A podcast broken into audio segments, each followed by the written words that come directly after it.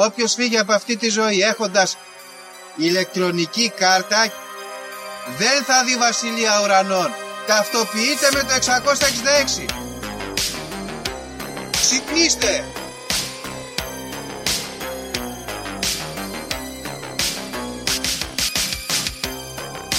Αν διαβάζεις το σπίτι τα σύμπαντα είναι άπειρα. Εγώ σου λέω είναι 7. Γιατί; Γιατί αυτές είναι οι γνώσεις μου. Βαριά με τη συζήτηση για το αν είναι επίπεδο. Είναι επίπεδο τελείω. Και όπως πιστεύει το αντίθετο, δεν το συζητάμε.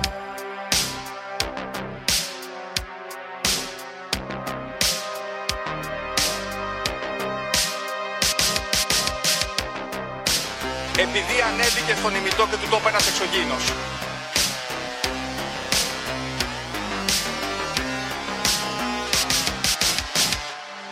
Πραγματική ιστορία κύριε Υπουργέ. Πραγματική ιστορία κύριε Υπουργέ. Πραγματική ιστορία κύριε Υπουργέ.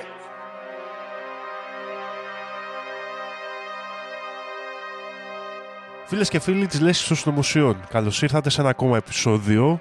Είμαι ο Δήμος και όπως πάντα μαζί μου ο φίλος μου ο Γιώργος. Γιώργο, πώς είσαι σήμερα, τι κάνεις; Γεια σου Δήμο. Καλά είμαι Δήμο μου. Ε, εδώ Χριστουγεννιάτικα, έτσι.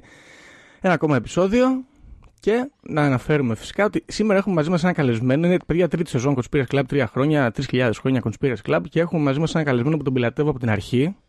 Αλλά όπως περισσότεροι, στην αρχή δεν θέλανε να έρθουν γιατί σου λέει τι κάνουν αυτοί εκεί μαλακίες και τέτοια. Θα, θα στιγματιστούμε, που λένε για συνωμοσίες. Τώρα που γίναμε διάσημοι όμως και βγάζουμε λεφτά, ήρθε εδώ. Και έχουμε φυσικά μαζί μας το φίλο μου το Σταμάτη. Γεια σου, Σταμάτη. Γεια σας, παιδιά. Γεια σου, Σταμάτη. Χειροκρότημα. Χειροκρότημα, μπράβο. Καλώς ήρθατε. Και είσαι ο πρώτος καλεσμένος που τίμια το ζητάει το χειροκρότημα. Όπω γνωστόν είναι η τροφή του καλλιτέχνη. Μπράβο, πολύ σημαντικό. Το ζήτησε και το πήρες, γιατί αν δεν ζητάς δεν λαμβάνεις. Καταρχάς, λες ψέματα. Τι, Απ' την αρχή είπατε θα έρθω. Κάθε που ήταν ένα καλό θέμα, Ναι. το παίρνει άλλος. το παίρνει άλλος. Εντάξει. Ωραία. Και Σταμάτη, Ε, τέλος πάντων, είσαι εδώ να πούμε, παιδιά, δεν ξέρω, το αναφέρουμε αυτό, έτσι; Το Δεν αναφέρουμε. μένει κρυφό. Είναι και αυτός podcaster. Βεβαίως, συνάδελφος. Γιατί προτίμησε πρώτα να κάνει δικό του podcast και μετά να έρθει εδώ, γιατί θέλει να πει από την αρχή. Θέλω να έρθω και μου πήραν τα θέματα και τέτοια. Για τη διαφήμιση Λοιπόν. ήρθε. κάνει το έκτακτο δελτίο, ένα πάρα πολύ ωραίο podcast έτσι, μυθοπλασίας και ε, ιστοριών. Ε, να το ακούσετε Ναι. όσοι δεν το έχετε ακούσει, το έχουμε ξαναναφέρει σε αυτή την εκπομπή. Φυσικά τη νύχτα ακούγεται καλύτερα. Ε, Είναι ωραίο γιατί το βγάζεις μεσημέρι το επεισόδιο Και λέω καλησπέρα. και, λες, και ο- ο- λέμε σε όλους να το ακούν τη νύχτα. Είναι Ναι, τύπου ναι, να ναι, προετοιμάζεσαι, να κάνεις το πρόγραμμά σου, να μην είσαι εξαπίνης κτλ. Ωραία. Τέλεια. Ε, σταμάτησε υπεύθυνος, να σου πω, γιατί την προηγούμενη φορά που βγάλα το επεισόδιο του Μορμόνους, είχα ετοιμάσει να κάνουμε το σημερινό επεισόδιο. Μου είπε, Α, ου, περίμενε και ναι, τα ναι, ναι, εγώ σχετικά. αυτό. Εγώ αυτό. Φταίς εσύ, Το βέβαια. παίρνω πάνω μου. Ακριβώς. Και χθες, αντί να ετοιμάζω το επεισόδιο, με έχασαν μέχρι τις 6 ώρα έξω. Και, Και τώρα, αυτό το παίρνω πάνω μου. και τώρα δεν ξέρω, θα δείξει, ας πούμε, πώς θα πάει. Λοιπόν, τέλεια. Να πούμε κανένα νέο, παιδιά. Κανένα νέο, κανένα έτσι. καμιά είδηση, ας πούμε. Και έχω μάθει ότι έχει και ο Σταμάτης νέο. Έχεις νέο, είπες, ε; Έχω ένα, ναι. Για πες. Το ξεκινάς είδε. Α, θες να το πεις τελευταίος, ε; Ωραία. Κοιτάξτε, παιδιά, να δείτε. Επειδή οι πολύ κακεντρεχείς, ας πούμε, βγήκαν να κρίνουν ότι να θυμάστε στο Πασόκ που κλέβανε όλοι τώρα με την Καηλή. Πώς σας φάνηκε που πιάσανε Νέο Δημοκράτη; Μπουμ. Πιάσαν τη, τη Σπυράκη, τη, δεν ξέρω το, το μικρό της, αυτή την κυρία τέλος πάντων. Μαρία, Μαρία. Τη Μαρία της Σπυράκη, το έμαθες Δήμο; Ναι, ναι, το έμαθα.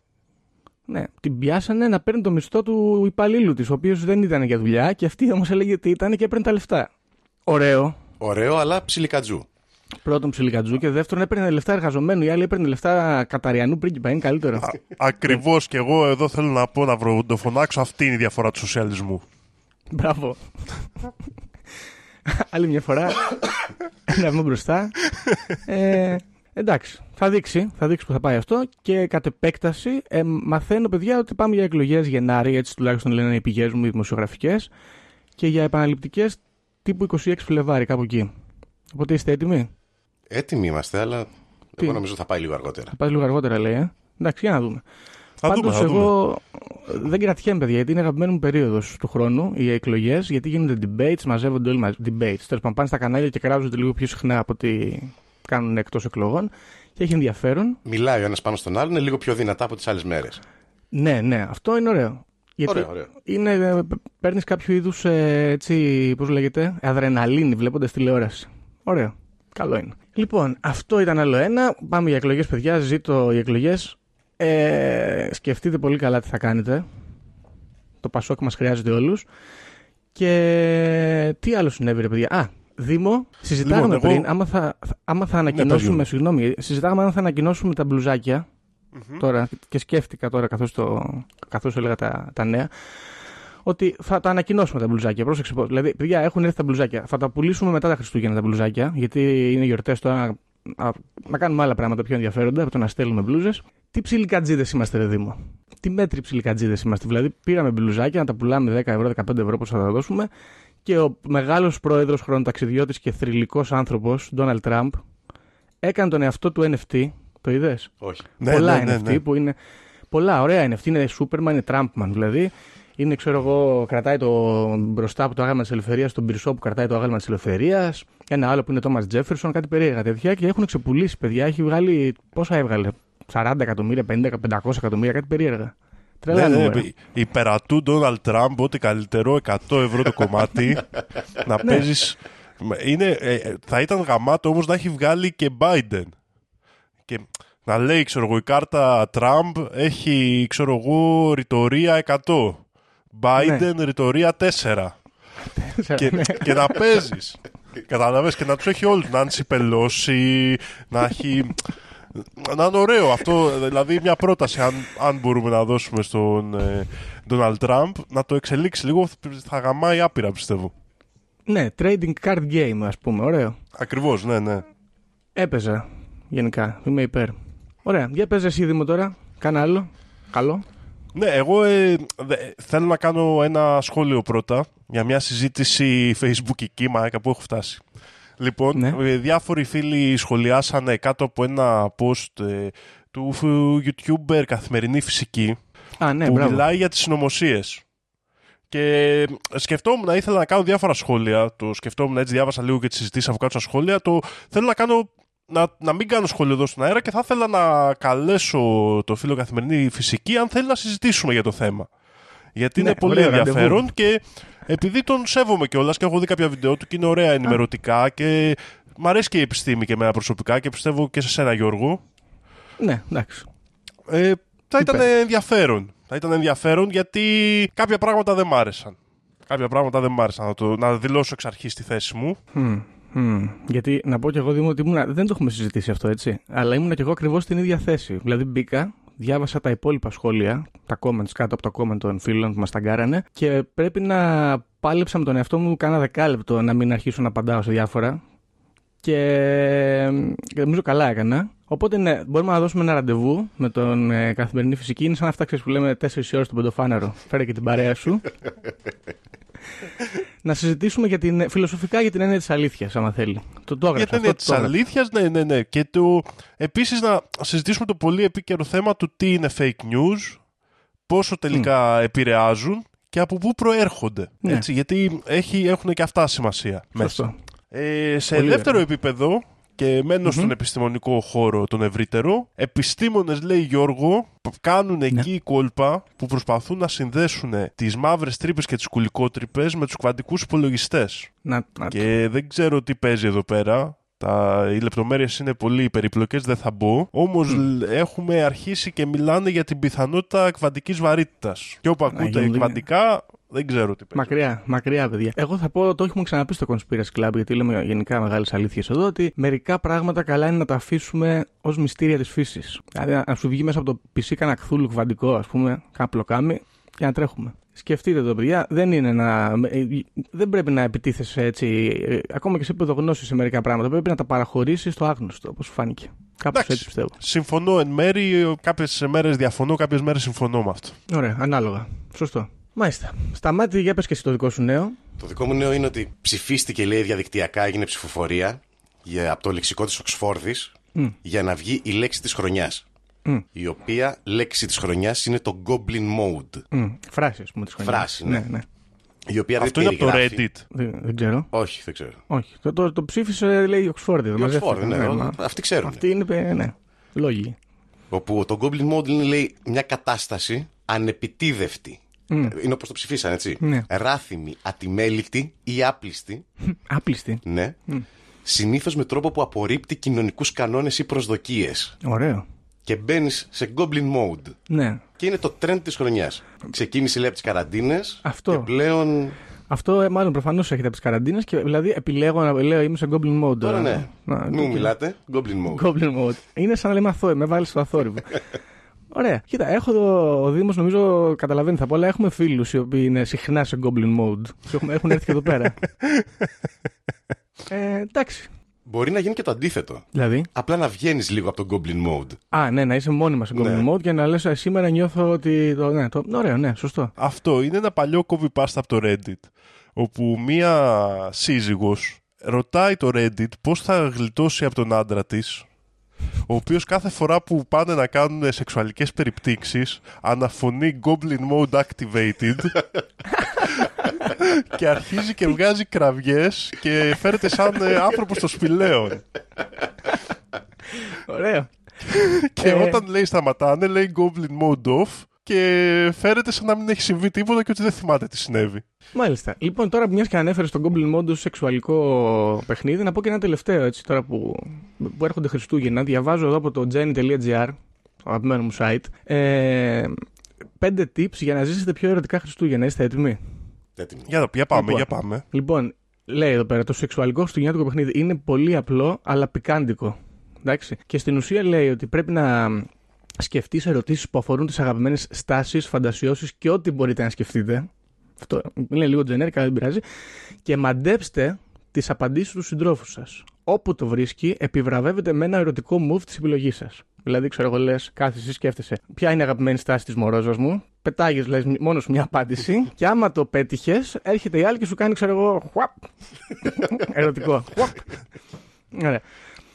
Ένα άλλο εδώ που λέει είναι να αξιοποιήσουμε το κρύο, παιδιά. Αξιοποιήσουμε το κρύο γιατί λέει αντικειμενικά μας φέρνει πιο κοντά. Γιατί το καλοκαίρι ξέρει κάνει ζέστη, δρώνει, μπορεί να κουμπιέσαι, κολλάνε όλα και τα σχετικά. Τώρα λέει με το κρύο, κάνετε όλοι έτσι, goblin mode μαζί. Μπείτε κάτω τα σκεπάσματα και μπορείς αυτό ας πούμε, να το χρησιμοποιήσεις για να, να κάνεις spice things up σεξουαλικά. Τώρα εδώ έχουμε πρόβλημα. Δεν έχουμε κρύο. Δεν έχουμε κρύο. Κάνει 150 βαθμούς ναι. για Χριστούγεννα. Ζούμε στην Αυστραλία, ίσως, δεν ξέρω. Οπότε αυτό δεν μας βοηθάει φέτος τα Χριστούγεννα του χρόνου. Λοιπόν, ώρα για roleplay επίσης που λέει ότι αν δεν ντυθείς, λέει τώρα έχεις Βασίλης και εξωτικό για να βατέψεις, πότε θα το κάνεις; Και λέει ότι αν ντρέπεσαι να το δοκιμάσεις γενικά, Ναι. χρησιμοποιήσει τα Χριστούγεννα ως αφορμή. Δηλαδή, αν είναι, ξέρω εγώ, Μάιος και θες να ντυθείς Άι Βασίλης για να μαρκαλέψεις τη μορόζα σου, τώρα που είναι Χριστούγεννα μπορείς, γιατί Χριστούγεννα είναι. Ντύθηκα Άι Βασίλης. Και σμπουπ, έσμπρωξε. Ναι, ε, εγώ να κάνω ένα σχόλιο. Άμα θες να αντιθεί Αγιο Βασίλη το Μάιος, έχεις πιο σο- σοβαρά προβλήματα να ασχοληθείς. Σωστό. Εντάξει, λέει και άλλα εδώ πέρα. Λέει να πας να πας σε άλλα δωμάτια, λέει. Μην κάνεις μόνο Να σεξ. πας στον τρίτο όροφο. Στην κρεβατοκάμερα. Να πας, λέει, στο τζάκι μπροστά, αν έχεις τζάκι. Εγώ, σ- εγώ σε αυτό συμφωνώ. Είναι ωραίο, παιδιά. Σε αυτό συμφωνώ. Ναι, το μπάνιο, λέει να πας στο μπάνιο. να πας στην κουζίνα, κάνεις κάτι τέτοια. Θέλω να ξαναπώ εδώ ότι αυτοί οι επιστήμονες που κάνουν αυτήν εδώ την έρευνα είναι πολύ μερακλείδες και θέλω κι εγώ, άμα μας ακούσουν ποτέ, να μας στείλουν ένα μήνυμα. Ενδιαφέρον να κάνω κι εγώ τέτοιες έρευνες που πληρώνουν, από ό,τι φαντάζομαι. Ε, εντάξει, έχω και ζώδια, αλλά νομίζω ότι το τραβήξαμε. Δεν χρειάζεται να, να πούμε και για ζώδια. Χριστουγεννιάτικα ζώδια που έχουν να κάνουν με χωρισμό. Μπορείτε να μπείτε στο gen.gr και να τα διαβάσετε μόνοι σας. Ενημερωθείτε, ενημερωθείτε. Γενικότερα έρχεται μια ωραία περίοδος, χριστουγεννιάτικη. Ε, πάρτε τα μέτρα σας για να περάσετε ωραία και καλά. Να έχετε όμορφες εορτές. Και εμείς νομίζω, Γιώργο, ήρθε σιγά σιγά η ώρα να Ναι. Ήρθε ξεκινήσουμε. σιγά σιγά η ώρα γιατί πήγα 13 λεπτό. Καλό είναι να ξεκινήσουμε. Ε, Όπως σου είχα πει Δήμο και την προηγούμενη φορά, έχω ένα θέμα σήμερα το οποίο μας έχει προτείνει ένας ακροατής. Και να πω κιόλας ότι ο ακροατής που μας το πρότεινε, ο άνθρωπος, μου έστειλε πάρα πολλές πληροφορίες. Μου έστειλε links, μου έστειλε τέτοια. Δεν χρειάστηκε να κάνω έρευνα. Πήρα απευθείας τις πηγές του και έφτιαξα εδώ το θεματάκι, το οποίο έχει ένα ενδιαφέρον και του άρεσε του σταμάτη που είναι και μουσικός. Είναι Μμμ. Και κυρίως μουσικός, πάει στις μπάντες. Θα, θα, αυτό έχει σημασία. Είναι στις φιλαρμονικές, Αυτά, παίζει. θα- αυτά που παράγουμε πολιτισμό εδώ. Μπράβο, Αυτά. αυτά, όλα. Ε, κιθάρα εδώ παίζει φλάουτο, μαντολίνο, ε, σπυριδόνους. Τέλος πάντων, οπότε το θέμα είναι αφιερωμένο στον ακροατή Τάκη Παπαϊωάννου που μας έκανε και την πρόταση, μας έκανε και την έρευνα ουσιαστικά. Και θα μιλήσουμε για τα σταυροδρόμια γενικά, συνεχίζοντας το, τη λαογραφία του παραφυσικού, θα μιλήσουμε για τα σταυροδρόμια και κατ' επέκταση θα μιλήσουμε και για τους μουσικούς στα σταυροδρόμια. Το οποίο μας ενδιαφέρει γιατί είναι και αρκετά ελληνικό ζήτημα. Έτσι. Μμμ. Λοιπόν, έχει εδώ κάποιος άποψη για σταυροδρόμια; Εντάξει, η πιο γνωστή ιστορία του Τζόνσον. Μπράβο. Εκτός μουσικών. Ξέρουμε μήπως κάτι; Ή, ή μπαίνουμε στον κόσμο των σταυροδρομιών αγνή. Αγνή. Αγνή. Υ- υπάρχει, δεν υπάρχει αυτό. Εγώ ξέρω που ότι συναντά το διάβολο στα σταυροδρόμια, ας πούμε, γενικότερα. Ωραία, άρα κάτι, κάτι έχουμε μια εικόνα του τι συμβαίνει. οκ. Λοιπόν, να πούμε αρχικά, γενικά για τα σταυροδρόμια, ότι είναι ένα λαογραφικό στοιχείο το οποίο παίζει ρόλο από τα αρχαία χρόνια σε διάφορους πολιτισμούς και το συναντάμε ας πούμε και στον αρχαίο ελληνικό και στον ε, ρωμαϊκό πολιτισμό και αργότερα υπάρχουν και αναφορές και σε σκανδιναβικές ε, μυθολογίες. Συγκεκριμένα στην, ε, στην ελληνική μυθολογία οι δύο θεότητες οι οποίες σχετίζονται με το σταυροδρόμι είναι η Εκάτη και ο Ερμής. Ο Ερμής κυρίως επειδή ήταν ένας θεός ο οποίος ταυτιζόταν με τους ταξιδευτές και τα ταξίδια γενικότερα ε, και πολλές φορές εμφανίζεται και ως ε, οδηγός ας πούμε είτε των ψυχών είτε των ανθρώπων που μετακινούνται απλά και η Εκάτη όπως ε, γνωρίζουμε ίσως είναι μια θεότητα η οποία είναι λίγο χθόνια, έχει να κάνει με μαγικά με τελετουργίες και άλλα τέτοια. Και εδώ βλέπουμε και την πρώτη ας πούμε ε, σύνδεση του σταυροδρομιού με το παραφυσικό. Ωραία. Βλέπουμε λοιπόν ότι γνωρίζουμε μάλλον από κείμενα αλλά και από ευρήματα αρχαιολογικά ότι σε πολλά σταυροδρόμια βρίσκαμε ε, πρωτομές ή μνημεία μικρά του Ερμή και φυσικά της Εκάτης. Η Εκάτη μάλιστα με τη μορφή που παρουσιάζεται, αν ξέρετε, που είναι μια γυναίκα με τρία πρόσωπα, κάπως σαν να, σαν να βγαίνουν τρεις κορμοί ας πούμε, ε, συμβολίζει ακριβώς αυτό το πράγμα του σταυροδρομιού. Δεξιά, αριστερά, μπροστά, πίσω δεν πάει, γιατί ο χρόνος δεν κυλάει ανάποδα. Ε, και πολλές φορές γνωρίζουμε από τα κείμενα ότι στα σταυροδρόμια τοποθετούντουσαν ε, και σπονδές, τύπου γεύματα, ας πούμε, τα οποία αφιερώνονταν στους ε, θεούς αυτούς για την καθοδήγησή τους. Ε, αντίστοιχη τέτοια ε, απεικόνηση θεοτήτων έχουμε και με τον Όντιν αλλά και με, την, ε, με τον Ερμή τον ε, Ρωμαϊκό γνωστό και ως Μέρκουρι όπου παρουσιάζεται σε κείμενα ως ένας πονηρός θεός τρίκστερ που λέμε ε, ο οποίος με, τις, ε, με, με τα λόγια του μπορούσε να σε παραπλανήσει ή να σε οδηγήσει όπως αυτός θέλει. Το οποίο θα μας ενδιαφέρει λίγο αργότερα έτσι, αυτό το, η καθοδήγηση που λέγαμε ε, οπότε βλέπουμε ότι από τα αρχαία χρόνια έχουμε μια φάση τέτοια που ο κόσμος ασχολείται με την έννοια του σταυροδρομιού και γενικά αισθητικά θα το πω από μπροστά ότι αυτό είναι ωραίο. Γιατί το σταυροδρόμι περιγράφει το άγνωστο, περιγράφει όμως και ταυτόχρονα την ελευθερία της επιλογής κατά κάποιο τρόπο. Ε, Μπορείς να πας όπου θέλεις, αλλά δεν ξέρεις πού θα σε βγάλει. Σαν, σαν τη ζωή. Και ποιο είναι ένα πολύ ωραίο εδώ πράγμα, ότι το σταυροδρόμι κατ' ουσίαν είναι τεχνητό. Ναι. Αλλά μέσα σε αυτό ανακαλύπτεις, ξέρω εγώ, κάποιες ε, ανθρώπινες ε, φυσικές, ας πούμε, φοβίες ή άγχη ή οτιδήποτε. Και είναι ένα ωραίο κομμάτι αυτό της μυθολογίας. Πώς ο άνθρωπος έφτιαξε κάτι και μετά το μελέτησε με τα φυσικά. Ε, σωστό. Είναι προφανώς. Δεν χρειάζεται το σταυροδρόμι να είναι ένας δρόμος, ένα μονοπάτι που έφτιαξε ο άνθρωπος. Μπορεί να είναι και φυσικό, αλλά το, η- ο τρόπος που το βλέπεις είναι, τεχνη- είναι ανθρώπινος, έτσι. Ότι Ακριβώς, είναι τις- αυτό Οι, οι θέλω. πορείες, ναι. Ναι, ναι, ναι. ναι. Σωστό. Λοιπόν, τώρα θα θέλω να, να πούμε κάτι άλλο για τα σταυροδρόμια, το οποίο αφορά την μεσονική περίοδο. Ε, και εδώ φαίνεται και πόσο άσχημα ήταν τα πράγματα, παιδιά, τότε. Δεν ξέρω ποιος ψήνεται με Μεσαίωνα. Είναι λίγο στενάχωρο. Στο Μεσαίωνα η, η έννοια του σταυροδρομιού χρησιμοποιείται με διαφορετικό τρόπο. Δεν είναι τόσο πολύ το που πάμε, ας πούμε. Και, μ, τι πορεία χαράσουμε στη ζωή, ας πούμε. Έχει περισσότερο να κάνει με, με καταδίκη. Διότι στα σταυροδρόμια, λοιπόν, στην Βρετανία συγκεκριμένα, κατά την περίοδο των, ε, του Μεσαίωνα, συνηθίζανε να θάβουν τους εγκληματίες ή τους ανθρώπους που είχαν αυτοκτονήσει, το οποίο ήταν και τρομερό αμάρτημα, ας πούμε, χριστιανικό, ε, ως τιμωρία. Γιατί εκεί, ας πούμε, στα, στις παρυφές της ε, κοινότητας, στο σταυροδρόμι, ε, ήταν σαν να σε εξωστρακίζουν και μετά το θάνατο. Με έναν τρόπο. Το οποίο, εντάξει, σκληρό, αλλά μεσαίωνας, τι να κάνεις. Οπότε σε πιάνανε, σε εκτελούσαν γιατί έκλεψε την κατσίκα του γείτονα και σε θάβανε στο σταυροδρόμι αντίστοιχα με το να σε αφήσουν άταφο, όπως κάνανε αρχαία χρόνια. Έτσι. Διότι ε, θεωρητικά η ψυχή σου δεν μπορούσε να ξεφύγει. Ήταν εγκλωβισμένη εκεί σε αυτή την ε, κατάσταση της ε, μη απόφασης.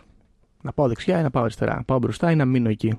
Πολύ δύσκολο. Ε, σταυροδρόμια επίσης συναντάμε και σε αφρικανικές και ε, κεντροαμερικανικές κουλτούρες ε, και συγκεκριμένα στην πρακτική του χουντού ή βουντού όπου το σταυροδρόμι κάπως συμβολίζει κάποιον, με κάποια έννοια τον κύκλο της ζωής. Και επειδή το βουντού σχετίζεται αρκετά με την έννοια του θανάτου και της ζωής, ήταν σύμβολο σε διάφορες ε, πρακτικές ε, που έδειχνε πώς μετα, ε, μπορείς να μεταβείς και να επανέλθεις 360 μοίρες τέλος πάντων ε, από το θάνατο και πίσω και πάλι μπροστά και πάλι πίσω. Και υπάρχουν και διάφορες αφρικανικές θεότητες οι οποίες ε, σχετίζονται με, τα, με ταξίδια, με εμπόριο και με μεταβάσεις γενικά οι οποίες συναντώνται στα σταυροδρόμια. Συγκεκριμένα ε, υπάρχει ένας θεός ο οποίος λέγεται, μπορείτε να τον ψάξετε και πλάκα, Έσου Ελέγμπα. Αφρικανικός, ο οποίος ε, το σήμα του κατατεθέν το σταυροδρόμι και εκεί μπορείς να τον συναντήσεις. Τέλος πάντων, Ποιος, υπάρχουν... Ε, μόνο Γιώργο, Α, αυτό στο συγγνώμη. σχόλιο λέγεται και Πάπα Λέγκμπα. Μπορείτε να το βρείτε και έτσι. Ακριβώς, Πάπα Λέγκμπα ε, στην ε, βουντού μυθολογία όπου είναι, ε, πώς να το πω, κατά κάποιο τρόπο είναι σαν αγγελιοφόρος και αυτός κάπως σαν τον Ερμή και είναι και ο μεσάζων για να μιλήσεις με την, εθ- με την, με την ανώτερη θεότητα. Πας στο σταυροδρόμι Ναι, ναι, ναι. και συναντάς τον Πάπα Λέγκμπα και κάνεις εκεί κάποια συμφωνία είναι να κάνεις και μπορεί αυτός να σε ε, μεταφέρει ας πούμε στο να επικοινωνήσει με το θείο το απόλυτο, το, σαν να λέμε τον, ξέρεις, το Θεό το μόνο, τον ανώτερο. Τέλος πάντων να μην πλατιάσουμε άλλο για αυτά. Η άποψη των σταυροδρομίων και της παραφυσικής τους, μαγικής τους ε, ικανότητας υπάρχει σε όλο τον κόσμο σχεδόν ε, και μεταφέρεται μέχρι και σήμερα σε πιο μοντέρνα πράγματα στην pop κουλτούρα μας και θα, για να μπούμε και λίγο στο θέμα ε, το πιο βασικό υπάρχει μία άποψη φίλες και φίλοι που λέει ότι στο σταυροδρόμι μπορεί να πάει ένας άνθρωπος και δεν μας ενδιαφέρει τώρα σε τι πιστεύει κτλ και, και να επικαλεστεί με κάποιο συγκεκριμένο τρόπο οντότητες οι οποίες θα εμφανιστούν και θα κάνουν μαζί του κάποιο είδους συμφωνία. Ωραία. Πριν μπούμε όμως σε αυτό το θέμα, έχετε κάποιο σχόλιο μήπως κάτι περαιτέρω ή συνεχίζουμε; Όχι, συνέχισε, συνέχισε. Συνεχίζουμε. συνέχισε. Ωραία. Καταρχάς, στο Faust, το, το γνωστό έργο, ε, ο δαίμονας Μεφιστοφελής εμφανίζεται στον ήρωά μας σε σταυροδρόμι και κάνουν αυτή τη συμφωνία να τον κάνει όμορφο, νέο, πλούσιο σε αντάλλαγμα της ε, πόλης της ψυχής του. Ε, υπάρχει και ε, ένας θρύλος ο οποίος αφορά έναν οργανοπαίκτη ε, Ιταλό, ο οποίος έπαιζε βιολί και κιθάρα και γενικά α- αφορά κυρίως έγχορδα όργανα από ό,τι έχω καταλάβει αυτή η ιστορία με των σταυροδρομιών. Όποτε δεν θυμάμαι το όνομά του, ακραίο. Το χάσαμε. Παγκανίνη. Ο Πακαλής. Παγκανίνη ακριβώς, ο οποίος ε, είχε και μορφολογικά διαφορετική κατά το θρύλο ε, ε, δομή. Τα χέρια του ήταν τεράστια, είχε μεγάλα άκρα, είχε πολύ μεγάλα δάκτυλα και μπορούσε να παίζει αρπίσματα και να κάνει ανοίγματα στο όργανο του, το οποίο τον, του δίνανε προβαδίσματα ας πούμε και θεωρούταν ακραία καλός σε τέτοιο βαθμό όπου δημιουργήθηκε ο θρύλος γύρω από το όνομά του ότι έχει πουλήσει την ψυχή του στο διάβολο για να γίνει τόσο ικανός οργανοπαίκτης και αυτό δεν έχω καταλάβει αν είναι πραγματικότητα, αν έχει συμβεί στη- στα αλήθεια δηλαδή ή αν απλά είναι αστικός θρύλος αλλά διάβασα ότι του απαγορεύτηκε η χριστιανική ταφή. Ήταν κάπως σαν να έχει γίνει αφορισμός από την εκκλησία γιατί υπήρχε ιδέα ότι αυτός ε, είχε πουλήσει την ψυχή του στο διάβολο. Και μάλιστα, πάλι κατά τη, τον αστικό θρύλο, ο ίδιος ο οργανοπαίκτης μας χρησιμοποιούσε τις ε, μουσικές του ικανότητες για να σαγηνέψει τα κοράσια και τις γυναίκες και ήταν μεγάλος μορόζος και κορτάκιας και γυναικάς και χρησιμοποιούσε λοιπόν έτσι αυτή τη συμφωνία με το διάβολο κατ' επέκταση θα έλεγε κάποιος για να ρίχνει γκομενάκια. Προωθημένο. Τα έργα του λέει δεν μπορούσε να τα παίξει κανένας για χρόνια. Τα έγραφε, τα έπαιζε μόνος του, δεν μπορούσε να τα παίξει κανένας άλλος. Αυτό είναι ψιλολιτζίτ, ας πούμε. Ακραίο, ε. Φοβερό.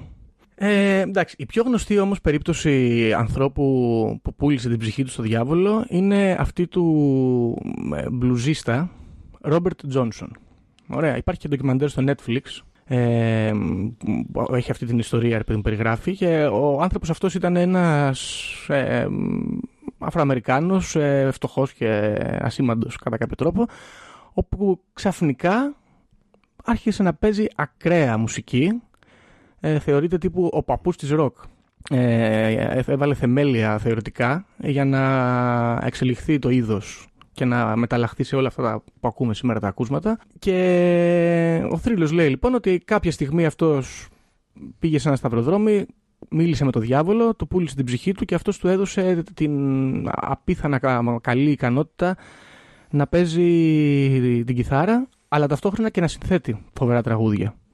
Και αυτό που έχει ενδιαφέρον να πούμε, να αναφέρουμε, το οποίο δεν έχω καταλάβει ακόμα, δεν έχω καταλήξει αν είναι marketing κόλπο ή αν είναι ε, κάποιο tribute, είναι ότι έχει γράψει κάποια τραγούδια με τίτλους οι οποίοι σχετίζονται με τα σταυροδρόμια, όπως το Crossroad ε, και το Me and the Devil Blues. Έτσι, πονηρός. Είναι σαν τους μασόνους που αφήνουν τα σημάδια τους σε διάφορα σημεία, έτσι και ο Ρόμπερτ Τζόνσον. Άλλο που μας ενδιαφέρει εδώ είναι ότι ο Ρόμπερτ Τζόνσον πέθανε σε νεαρή ηλικία. Το οποίο είναι, νομίζω και ο Ιταλός φίλος μας πέθανε σε νεαρή ηλικία, είναι μοτίβο λίγο. Ξέρεις. Και σε συγκεκριμένη νεαρή ηλικία, Γιώργο, θα σχολίαζα επιπλέον. Πόσο χρόνο πέθανε, 22? Πέθανε 27 Α. και είναι από τους πρώτους ε, στη σύγχρονη εποχής που έχουν να κάνουν με, με το γενικότερο κλαμπ των 27. Τον 27, ναι. Σωστό.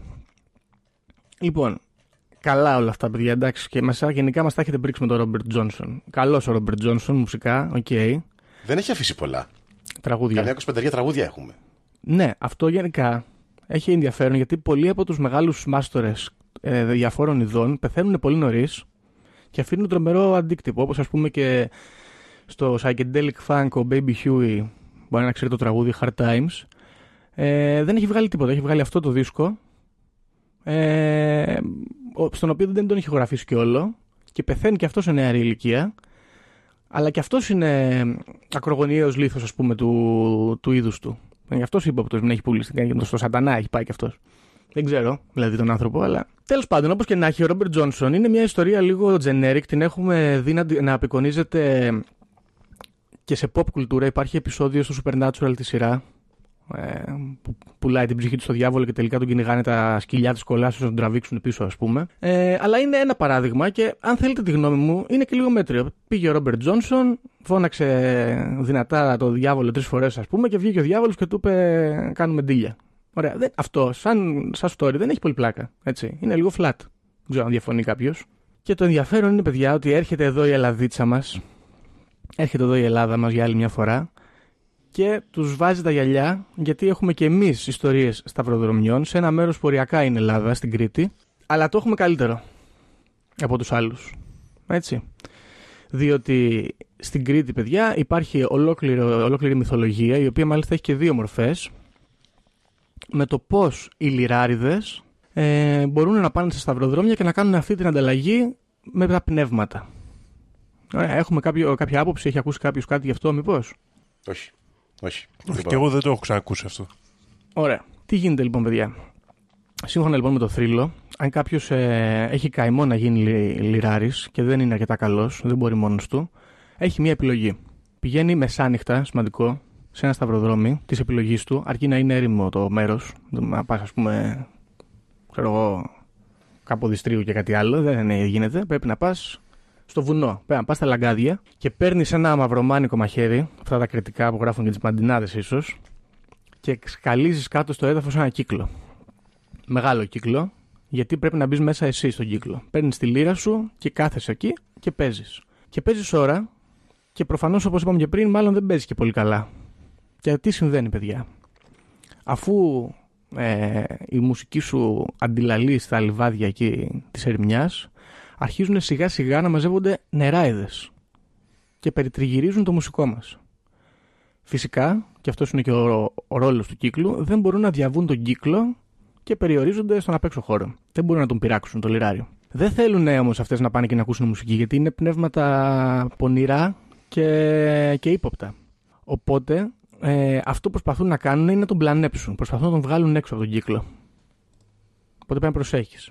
Σου λένε γλυκά λόγια, σου λένε τραγούδια, σου, λένε, σου κάνουν διάφορα τσαλίμια πιθανόν και ερωτικά και πρέπει να μείνεις αγινευτή και να μην βγεις έξω. Γιατί αν βγεις, σε χάσαμε. Μπορεί να χαθεί η ψυχή σου, μπορεί να χαθεί η φωνή σου, μπορεί να χαθείς ο ίδιος, το σώμας σου.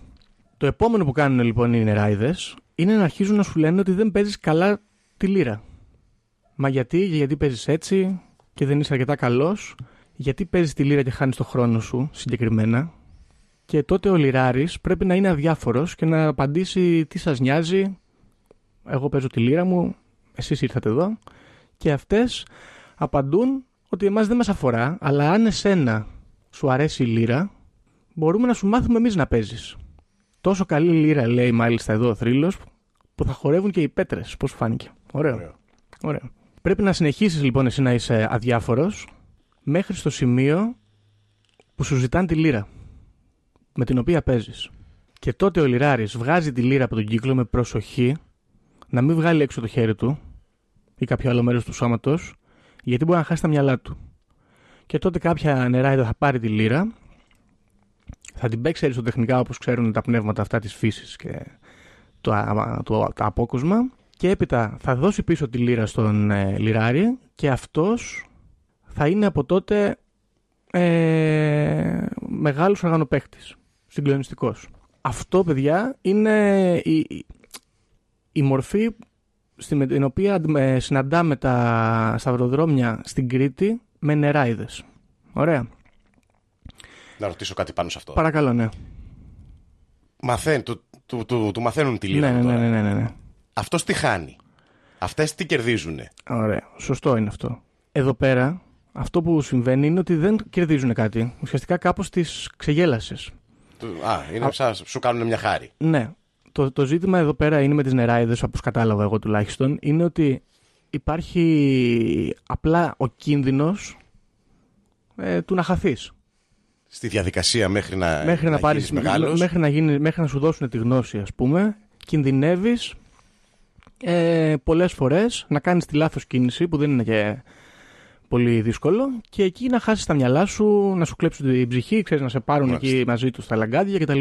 Ε, οπότε να φυλάγεστε και έχει πλάκα που είναι νεράιδες και δεν είναι διάβολοι, θα πω εγώ. Ε, γιατί το κάνει έτσι λίγο πιο βαλκανικό, παγανιστικό έτσι και μ, κάπως βα- βαλτικό. Μ' αρέσει, μ' αρέσει. Λοιπόν, έχουμε και άλλη περίπτωση όμως ε, με την οποία ο Λιράρης θα, θα κάνει ντύλια με πνεύματα, αλλά αυτή τη φορά όχι με νεράιδες, αλλά με, δέμεν, με, δε- με δαίμονες. Τους ε, δαίμονες αυτούς ε, Δήμο, η λαογραφία τους ονομάζει καταχανάδες. Ωραία. Καταχανάδες είχαμε πει και σε, στο προηγούμενο επεισόδιο ότι είναι γνωστοί και ως βρικόλακες. Ωραία, είναι άλλη ονομασία. Και εδώ λοιπόν πώς έχει η φάση; Πας πάλι στο σταυροδρόμι. Πάλι φτιάχνεις τον κύκλο. Πάλι αρχίζεις να παίζεις και εμφανίζονται οι δαίμονες οι οποίοι αρχίζουν να χορεύουν γύρω σου. Πιάνουν την κουβέντα με σένα και εσύ δεν πρέπει να τους απαντήσεις γιατί αν τους απαντήσεις θα χάσει τη μιλιά σου. Παίζεις αρκετά καλά. Αυτοί ευχαριστούνται που χορεύουν και τραγουδάνε και διασκεδάζουν και σου ανταποδίδουν τη χάρη. Αντίστοιχα πάλι παίρνουν τη λύρα και στην επιστρέφουν και τότε γίνεσαι άσος στη λύρα. Αυτό που έχει ενδιαφέρον είναι ότι σε κάποιες λαογραφίες ένα, ε, πώς να το πω, μια, μια σπονδή ας πούμε, στην οποία μπορεί να κάνεις για να, να πάρεις αυτό το, το χάρισμα από τους καταχανάδες είναι ότι μπορεί να χρειαστεί να κόψεις το δάκτυλό σου, να το βγάλεις από τον κύκλο και αυτοί να πιούνε λίγο από το αίμα σου.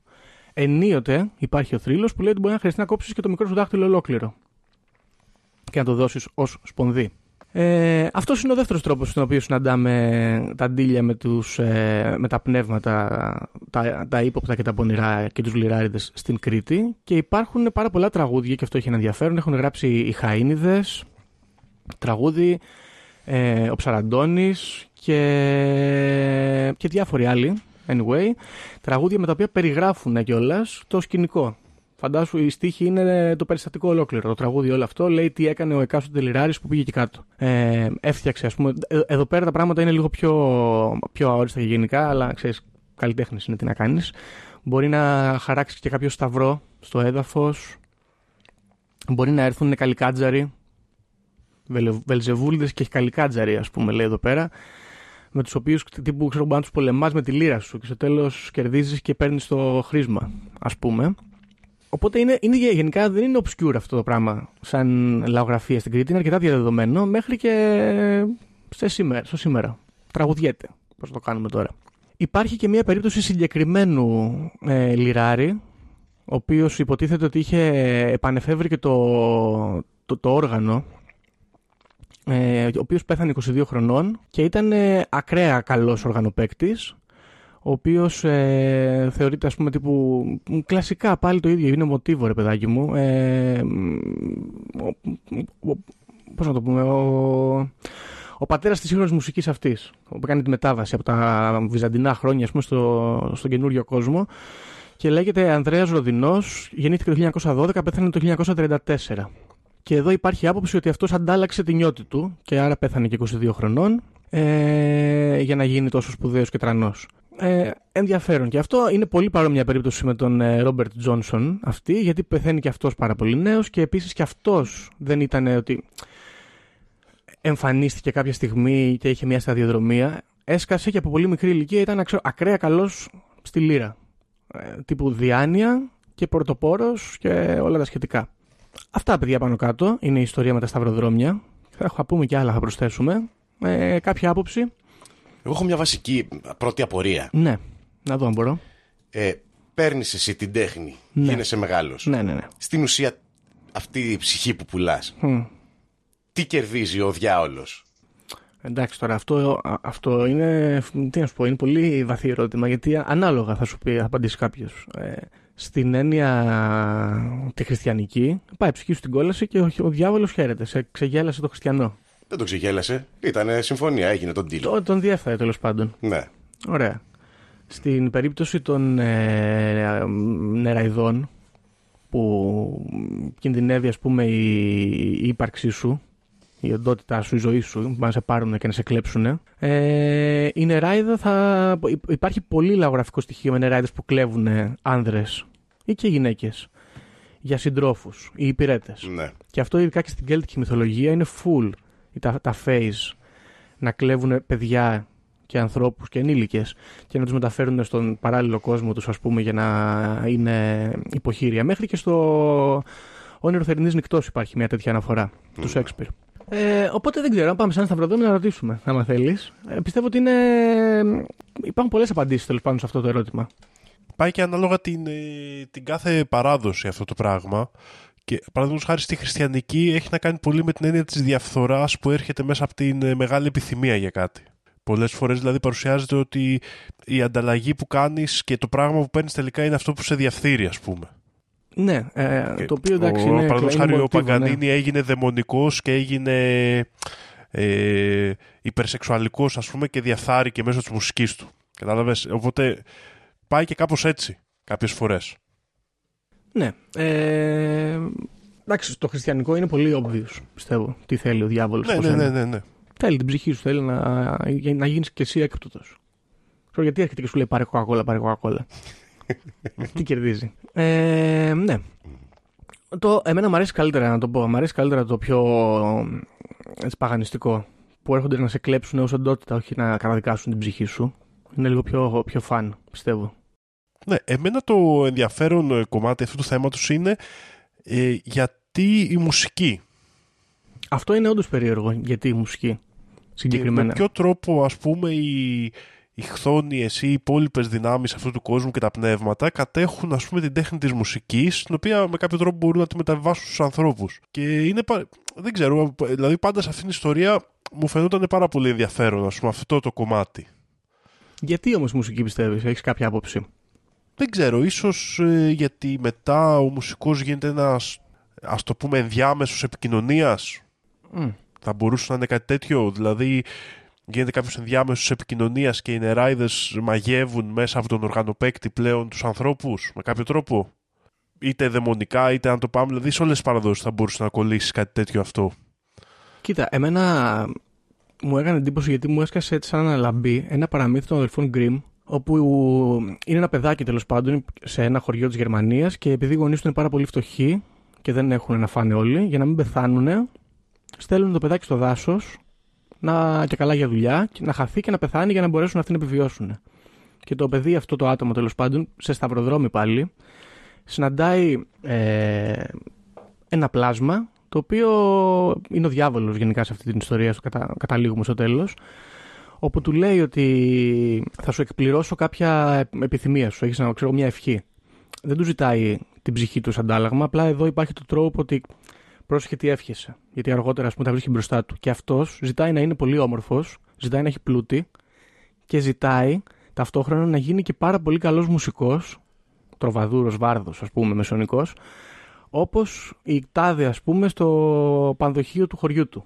Και εδώ ίσως ε, αυτό που κάπως συνδέεται είναι ότι η έννοια του μουσικού έδινε κάποιο είδους μεγάλο πρεστίζ κοινωνικό γινώσουν αρεστός και επιθυμητός πολύ ας πούμε από την κοινωνία. Σε ζητούσαν, σε θέλανε. Οπότε ταιριάζει αυτό με την έννοια του, ξέρεις, της επιθυμίας και του να πουλήσω την ψυχή μου για να γίνω αρεστός κοινωνικά. Ναι.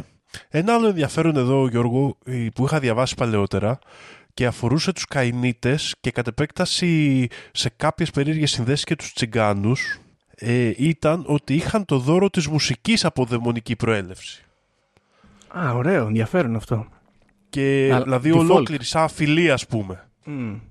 Ότι επειδή οι πρακτικές τους ας πούμε εξευμένιζαν ε, δαιμόνους ή λοιπούς διαβόλους σε ρα- σε διάφορες ρατσιστικές ε, θεωρίες εκείνων των εποχών ότι το δώρο της μουσικής που είχαν ε, προερχόταν από δαιμονικές ας πούμε σχέσεις. Το οποίο είναι λίγο περίεργο γιατί δεν ξέρω αν είναι μοντέρνα λαϊκή κουλτούρα αυτό, pop κουλτούρα, αλλά οι τσιγκάνοι έχουν μια πιο ε, πολεμική στάση ενάντια ξέρω, στο διάβολο και στα πνεύματα. Είναι, άνθρω- είναι άτομα τα οποία μπορούν να το αντιμετωπίσουν. Οπότε, Ναι, ναι, εντάξει, ναι, θα ναι. μου πεις είναι ρατσιστικό, ναι, οκ, σωστό. Οπότε είναι ο Χατζής, έχει το διάβολο μέσα του που λέγαμε και πριν. Ποιος ξέρει; Δεν ξέρω, δεν ξέρω. Γι' αυτό είναι Πάντως τόσο το, το καλό. έχω διαβάσει και έχει, έχει συσχέτιση, ξέρεις, με αυτό ότι ο δαίμονας, το πνεύμα δίνει ας πούμε το δώρο της μουσικής και φαίνεται αυτό ότι ήταν, υπήρχε σαν θεωρία και γενικότερη Μμ.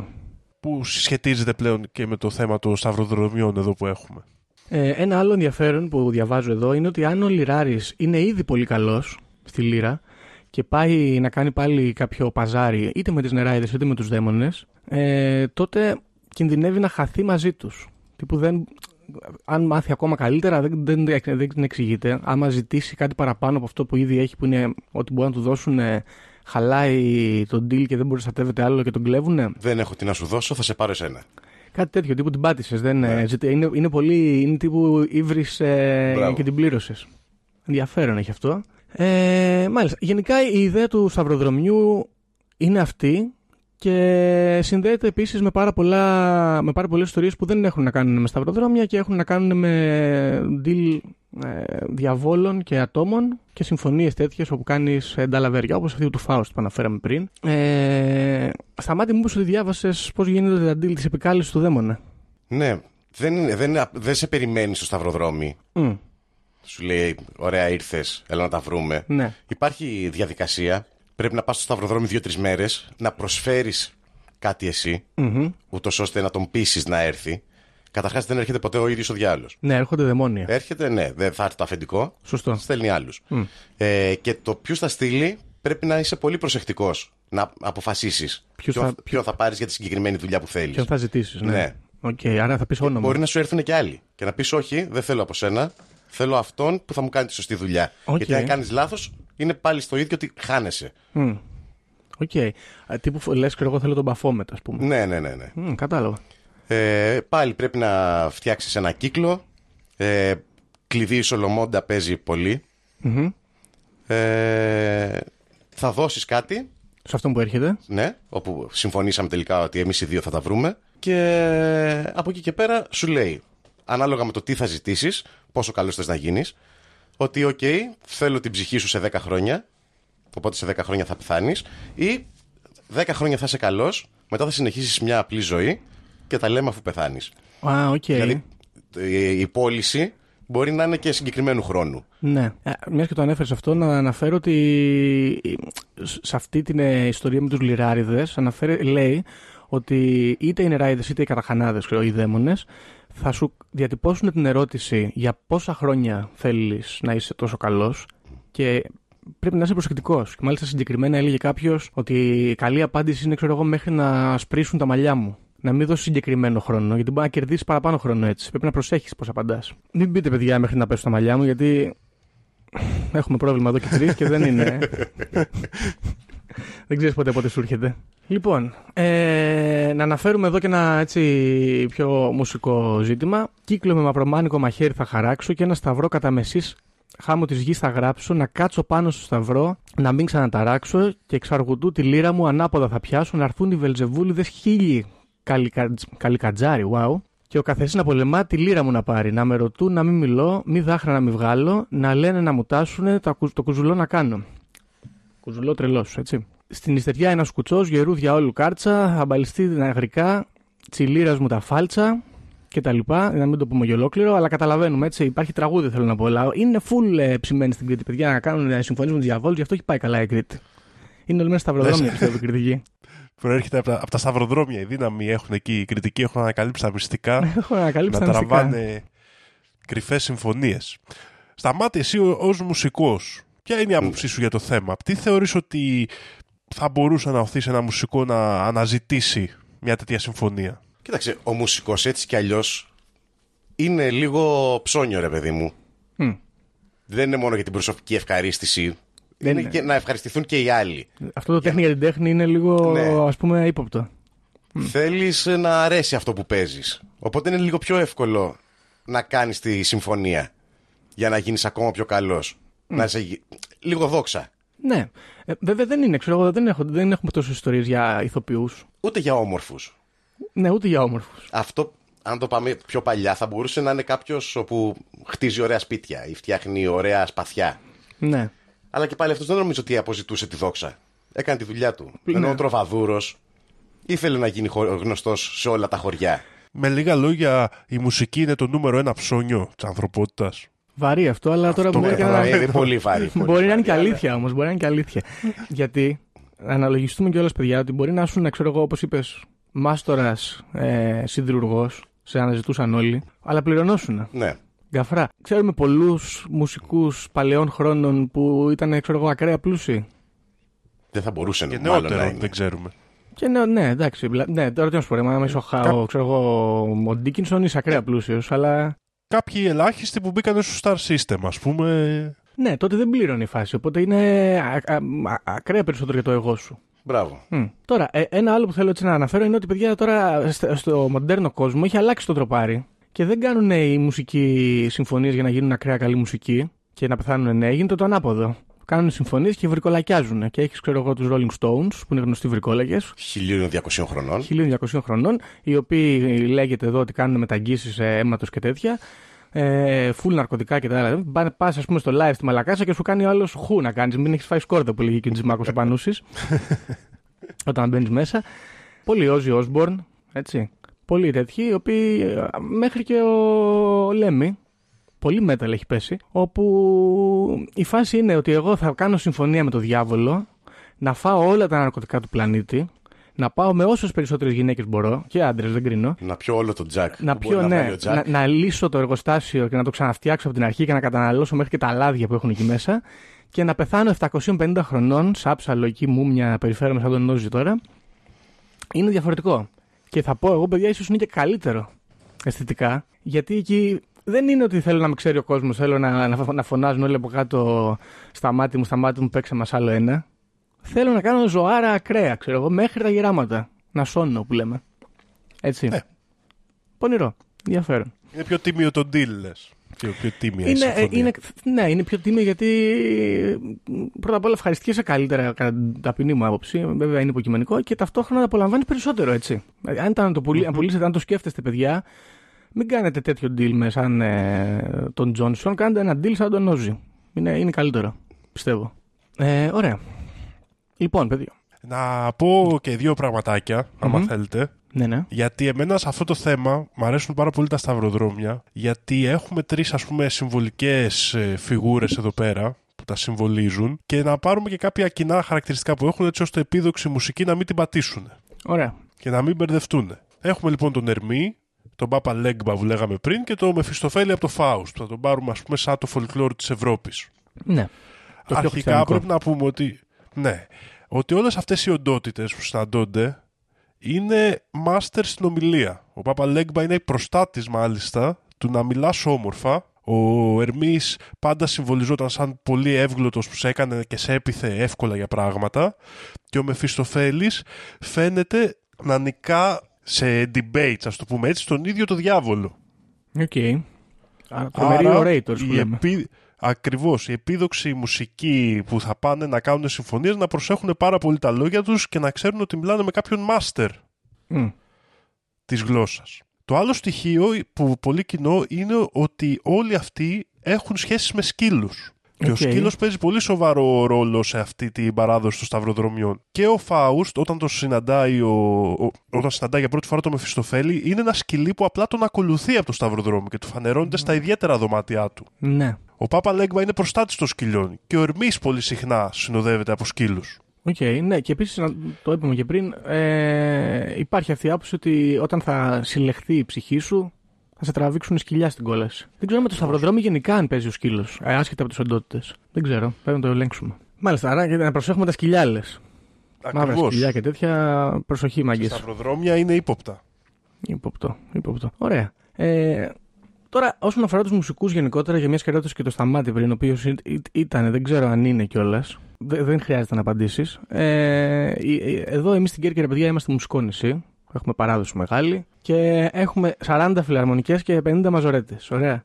Οι φιλαρμονικές όλες θεωρείται, τουλάχιστον εγώ δεν κρίνω, δεν υιοθετώ, παίρνω αποστάσεις, θεωρείται ότι έχουν κάποια πολύ μασονική δράση, ας πούμε, κάποια πολύ έτσι αποκρυφεστική, ένα, ένα μανδύα τέτοιο τέλος πάντων να τους καλύπτει. Τώρα, αυτό μπορεί να είναι αληθινό και να είναι απλά ότι ξέρω εγώ νοικιάζουν χώρους σε διάφορους που τους έχουν γράψει παππούδες, αλλά μήπως και όχι. Γιατί, ε, συγγνώμη αν κάποιος έχει φιλαρμονικές στην περιοχή του, αλλά καλύτερε από τις δικές μας δύσκολο να είναι. Και εκεί στην Παλαιά, τη φιλαρμονική, να προσέχουν γιατί τους ελέγχω, διότι χρόνια τώρα δεν έχουν καταφέρει να τους περάσουν οι άλλοι. Τι περίεργο deal μπορεί να έχουν κάνει. Δεν ξέρω, σταμάτη, έχεις κάποια πληροφορία; Πληροφορία δεν έχω, διαφωνώ. Διαφο- α, Διαφωνώ α, κάθετα. Τους βάζουμε και στο σπίτι μας. Ε, Είμαι, ναι. Mm. Είμαι από τους απέναντι. Είσαι στη Ε, Μάντζαρο. ε, ήμουνα, ήμουνα. Α, έχεις ήμουνα φύγει. οπότε ήμασταν καλύτεροι. Η Μάντζαρος. Βέβαια. Εντάξει. Ναι, κάτι παίζει πάντως με τους μουσικούς, παιδιά. Και έχουμε και φίλους μουσικούς Δήμο. Ίσως αυτοί μπορεί να διαλευκάνουν την κατάσταση, γιατί αυτοί δεν γίνανε τρομερά διάσημοι, ας πούμε, και πετυχημένοι. Να, να μας πούνε, ίσως πρέπει να ρωτήσουμε, εάν τους προσφέρθηκε κάτι και αυτό το αρνήθηκαν. Να δούμε. Να μάθουμε. Δεν ξέρω, εμένα πάντως μου φαίνεται ύποπτο και ξέρεις, δεν έχει δικαιολογηθεί καλά μέσα στο μυαλό μου. Ε, ποια η σχέση αυτή της μουσικής με τα μυστήρια πνεύματα αυτού του κόσμου είναι το πιο ύποπτο σημείο, νομίζω, αυτής της σύνδεσης. Γιατί σου πω δεν μια- πείθομαι, οκ. Οκ το ψώνιο, αλλά δεν πείθομαι 100%. Οκ. Να σου πω μια πιθανή απάντηση. Με τα... Ακόμα και με τα ανάποδα μηνύματα. Μμ. Μέσα από τη μουσική, ο άλλος σου έδωσε την τέχνη για να περάσει κάτι υποχθόνια. Α, είναι η μουσική σου. Η μουσική που βγάζεις προκαλεί είναι... να πας προς το διάολο και σε αυτόν που την ακούει. Καλά, ε, ε, το ακούω αυτό και επίσης γενικά, ας πούμε και στην αρχαία ελληνική ε, παράδοση, η μουσική είναι μυστηριακό πράγμα, ας πούμε. Τρελαίνεσαι στους χορούς και στη, στο, στο, στο μυστήριο αυτού ακούγοντας ε, έξαλλες μουσικές τύπου βάκχες, ξέρω εγώ. Ε, υπάρχει αυτή η ιδέα, δεν υπάρχει εσύ ότι έχει μια μαγική υπόσταση η μουσική και όχι, ξέρω εγώ, είναι πολύ ωραία. Έχει μια πιο arcane, ας πούμε, μορφή. Μπορεί να έχει. Ναι, όχι, αυτό μπορώ να το δεχτώ. Ξέρεις ότι γίνεται κάποια σύνδεση πιο μυστηριακή στην οποία παίζουν ρόλο αυτά τα πνεύματα ούτως ή άλλως. Σωστό. Οπότε ίσως αυτό είναι κάτι. Ξέρεις, με μπαίνει, είναι αυτό. μπαι- Μπαίνει μέσα από τη μουσική ο διάλογο, έρχεται. Ε, μπορεί να έχεις δίκιο στα μάτια. You are on to something. Τώρα, Ένα που μου άρεσε που διάβασα τώρα Ναι. για τα σταυροδρόμια Ναι. συγκεκριμένα είναι ότι προτιμάνε, λέει, οι δαίμονες το σταυροδρόμι Μμμ. γιατί εκείνο το κομμάτι είναι κενό. Δεν ανήκει κάπου. Υπάρχουν τέσσερις δρόμοι που έχουν τέσσερα ονόματα και εκεί είναι ένα κενό. η μέση. Ναι. Α, ωραία. Δεν ανήκει πουθενά, οπότε εκεί μπορεί να βρει θέση. Οκ, ενδιαφέρον αυτό. Ωραίο. Ωραίο. ωραίο. Ε, ήθελα να πω τώρα, μιας και το ανέφερες, ότι εκτός από τα σταυροδρόμια, ένα τέτοιο μυστηριακό, ας πούμε, είδος αποτελούσε, σε, πα- ειδικά στην αρχαία Ρώμη, ή- ή- μπορούσε να ήταν, ξέρω εγώ, αντίστοιχα τα ποτάμια και όχι επειδή, ξέρω εγώ, είναι το τρεχούμενο νερό ή οτιδήποτε, αλλά επειδή πάλι ορίζει χωρικά τις καταστάσεις. Κόβει, ξέρω εγώ, χώρους, μπορεί να το, πρέπει να το διασχίσεις, διάφορα τέτοια. Και περισσότερο θα έλεγα, Γιώργο, είναι η γέφυρα. Μπράβο, γιατί στη γέφυρα Καλά, υπάρχει ένωση και ξέρεις είναι το από κάτω, αυτός που τη φυλάει, αυτός που σε αφήνει να περάσεις. Ακριβώς και ανοίγει λίγο την συζήτηση γιατί όλα αυτά τα μέρη, η γέφυρα, το σταυροδρόμι είναι αυτό που λένε στα αγγλικά και έχει γίνει λίγο μόδα τώρα liminal space. Είναι Μμμ. μεταβατικές ε, περιοχές από τις οποίες δεν πας σε αυτές καθεαυτές αλλά περνάς για να αλλάξεις από μια κατάσταση σε Μπράβο. μια άλλη. Είναι ένα πέρασμα. Ναι. Ακριβώς. Και Είναι αυτά το- τα το περάσματα κενό. πάντα, είχαν, πάντα υπήρχε ένα ενδιαφέρον από το λαό για αυτά. Πάντα υπήρχε κάτι το μυστήριο, ας πούμε. Ε, εντάξει, εκτός από το ποτάμι υπάρχει και η πύλη. Έτσι, κάποιο, είδου- κάποια πύλη, εντάξει, όχι, μπορεί να μην είναι του σπιτιού σου, ξέρω εγώ, ή του, της αυλής σου, αλλά η, η, η πύλη σε κάποιο συγκεκριμένο χώρο, η οποία πάλι μπορεί να φυλάσσεται από κάποιο, κάποια οντότητα ή μπορεί εκεί να γίνει κάποιο deal. Λοιπόν, αυτά είναι, παιδιά, πάνω κάτω. Εντάξει, είναι, είναι απλό το ζήτημα. Πας σε ένα τέτοιο χώρο, κενό από άποψη ιδιοκτησίας, Σταυροδρόμι, θέλετε να είναι γέφυρα, θέλετε να είναι κάποια πύλη κάποιου μέρους, ξέρω εγώ, δεν ξέρω, νεκροταφείο, οτιδήποτε. Πάρτε ένα μαχαίρι μαζί σας, κάντε εκεί τα κόλπα, ό,τι θέλετε. Σημαντικό, παιδιά, Πανσέλινος. Είναι, είναι συγκεκριμένες ημερομηνίες. Είναι, παν- είναι στην Πανσέλινο, είναι στη Νέα Σελήνη, είναι στα μεσάνυχτα και όσον αφορά και την Εκάτη, είναι και στο 1 έκτο του μήνα, λέει. Για κάποιο λόγο. Δεν ξέρω, τους αρέσει. Γινόντουσαν οι σπονδές, ας πούμε, στα σταυροδρόμια. Ε, προσοχή, γιατί θα έρθουν να σας τη φέρουν. Σωστές ερωτήσεις. Σωστές ερωτήσεις. Μπράβο. Ειδικά αν πάτε να μπλέξετε με σατανάδες. Είναι σημαντικό αυτό γιατί θα δείτε σε όλα αυτά τα δαιμονολογιακά βιβλία ότι ο εκάστοτε δούκας ή πρίγκιπα της κολάσου έχει ιδιότητα. Οπότε θες λεφτά, πρέπει να φωνάξεις τον μάμον, ξέρω εγώ. Μπράβο. Θες, ξέρω εγώ, σεξουαλικά τερτύπια, πρέπει να φωνάξεις τον Μπελιάλ. Και πάει, πάει λέγοντας. Μη σας έρθει άλλος γιατί μετά θα, θα σου έρθει ο Μπελιάλ να σου πουλήσει λεφτά, μπορεί να την πατήσεις. Δεν το πάει ποτέ. Θα πουλήσεις την ψυχή σου, δεν θα πάρεις και τίποτα. Ακριβώς. Δώρον άδωρον. Μαλακία. Έμπλεξες. Ε, και να πω σε αυτό το σημείο, παιδιά, ότι Οκ, μπορεί να μην είναι τόσο σύνθετο αυτό σαν θέμα και να μην έχει τόσο πολύ μυθολογία, αλλά έχει, ε, έχει πολύ χώρο να το φανταστείς όπως θες. Εμένα κάπως με τριγκάρει πάρα πολύ όμορφα η έννοια του σταυροδρομιού και φουλ γουστάρω και με τη θεά Εκάτη. Επίσης, μου αρέσει γιατί για άλλη μια φορά κερδίζουμε τους ξένους. Εντάξει, πήγε ο Ρόμπερτ Τζόνσον, ήρθε ο διάολος, του είπε ξέρω εγώ καλησπέρα και έμαθε blues. Εδώ πρέπει να έρθεις, να έρθει ο καταχανάς, να του δώσεις να, να πιει από το δαχτυλάκι σου, να, να παίξεις τη λίρα ανάποδα, να την παίξεις χάλια, να την παίξεις μέτρια, να μην τους μιλάς και τέτοια. Είναι πιο, πιο δεμένη η ιστορία, πιο, πιο πλούσια. Κερδίζουμε. Μ' αρέσει που υπάρχουν μαζί. Μ' αρέσει που έχει ε, μια παγκόσμια όψη το ζήτημα. Σωστό. Ενδιαφέρον, έτσι, που βλέπουμε όλοι τα σταυροδρόμια ως ένα κρίσιμο σημείο. Σε όλους τους πολιτισμούς όλα τα χρόνια. Το πάντως το ερώτημα είναι ότι, παιδιά, εδώ πέρα την πουλάγατε. Ναι. Ναι, είσαι πολύ Εγώ, με είμαι, τίποτα. εγώ είμαι έτοιμος. Είσαι έτοιμος, ε. Φεύγω τώρα. Πάμε σταυροδρόμια. Πάω, πάω στο αυροδρόμι. Πού θα πας, δεν ξέρω, κάτσε θα δούμε το σκέτο να δούμε το Google Map. Ε, εσύ λες με τίποτα, Δήμο, ε; Με τίποτα, με τίποτα. Γιατί; Μην κάνετε να πάω εγώ τώρα να παίζω μπάλα με όλες τις περίεργες οντότητες που ούτε ξέρω τι θα μου κάνουν. Δεν κάνω συμφωνίες που δεν καταλαβαίνω τι, τι διακυβεύεται. Δήμο, ξέρεις ποιο είναι το καλό; Ότι κάνει συμφωνία με το διάολο. ναι. Δεν κάνεις με το Θεό.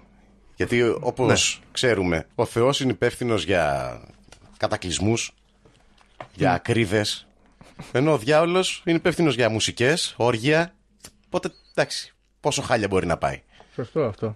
Δεν δε, δεν συμμερίζομαι, δεν συμμερίζομαι. Δεν υπογράφει που να είναι ο Δήμος. Ναι. Καλά κάνεις. Εντάξει. ε, Δηλαδή ούτε με τις νεράιδες δεν πήγαινες να δοκιμάσεις. Όχι, όχι. Και αυτά που κάνανε, λέει, που παίρναν τα μαντίλια τους και αυτά, παιδιά, δεν ήταν καλά πράγματα αυτά. No, δεν είσαι υπέρ ε, καθόλου. Κάθετος ο Δήμος. Εντάξει, κοίταξε. Εγώ να πω τώρα σε αυτό το σημείο ότι εδώ πέρα που καθόμαστε σε αυτό το ιντερνετικό δωμάτιο, είμαστε και οι τρεις λίγο κάπως που έχουμε μια επαφή με τη μουσική. Ο Σταμάτης είναι πιο βιρτουόζος, αλλά και εγώ και ο Δήμος παλεύουμε λίγο με την κιθάρα. Και να σου πω, Δήμο μου, γιατί το έχω πει στο Σταμάτη, ότι τώρα που ξεκίνησα να παίζω ηλεκτρική ξανά και νιώθω ανάπηρος full και έχει γίνει κολαστήριο η εβδομάδα μου, έχω πέμπτη μάθημα και μέχρι την Πέμπτη, όσο πλησιάζει, με πιάνει άγχος τρομερό, λες και είμαι 15 χρόνια και πάνω να με εξετάσουν την ιστορία. Και την, πα- την Πέμπτη απόγευμα που φεύγω από το μάθημα, νιώθω ότι μου φύγει ένα βάρος από πάνω. Περνάω τέλεια. Σκέφτομαι ότι μπορεί να με ελευθέρωνε. Οπότε τώρα, άμα, άμα σκέφτεσαι να πας, μήπως πάμε και παρέα. Ωραία. Το σκεφτώ. Γιατί πούλαγα την ψυχή μου για να παίζω σαν τον Κρίσο Λίβα. Έτσι. Εντάξει. Γούστα είναι αυτά. Ωραία. Ε, παιδιά, αυτή είναι η ιστορία. Θέλετε να προσθέσουμε κάτι άλλο; Όχι. Νομίζω ότι είναι επεισόδιο manual. Είναι manual επεισόδιο. Δώσαμε Ναι. τα σωστά tips. ναι, και μετά. Ραντεβού στα σταυροδρόμια. Ραντεβού στα σταυροδρόμια. Ε, σκεφτείτε το και πράξτε αναλόγως. Δεν θα πάρω το. Όπως έχουμε πει, να το, το, θα το πω εγώ αυτή τη φορά, Δήμο. Μην παίρνετε αποφάσεις στη ζωή σας με βάση αυτά που λέμε εμείς εδώ και έρχεστε μετά να μας ζητάτε το λόγο που μου γκαθήκατε ή ξέρω εγώ στα 22 ώρα θα έρθει να σας πάρει ο χάρος. Ναι, παραχωρείτε αυτό το επεισόδιο με καμία ευθύνη. Μπράβο. It's up to you. It's up to you. Λοιπόν, με αυτόν τον οδηγό θα σας αφήσουμε φίλες και φίλοι. Σταμάτη, ευχαριστούμε πάρα πολύ που ήρθες. Εγώ ευχαριστώ, παιδιά. Να μας Ευχαριστούμε. Ε, για άλλη μια φορά, ε, μπορείτε να ακούσετε το Σταμάτη για τη μαγευτικά ραδιοφωνική φωνή του στο έκτακτο δελτίο για folk horror storytelling. Έτσι, τα λέω καλά; Πολύ ωραία. Ωραία. Ε, να πω και ένα ευχαριστώ στον ακροατή Τάκη Παπαϊόνου ξανά για την ε, αναφορά στο θέμα. Και νομίζω ότι με αυτά θα σας αφήσουμε και θα τα πούμε στο επόμενο επεισόδιο. Γεια χαρά. Γεια σας. Όποιος φύγει από αυτή τη ζωή έχοντας ηλεκτρονική κάρτα δεν θα δει βασιλεία ουρανών. Ταυτοποιείτε με το 666. Ξυπνήστε!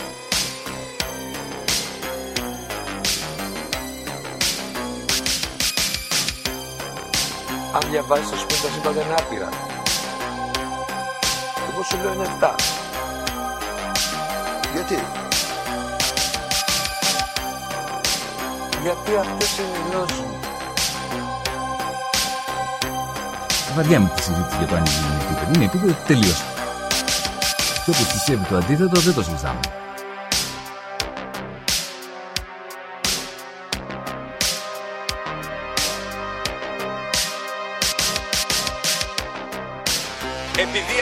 Στον ημιτό και του το είπε ένας εξωγήινος.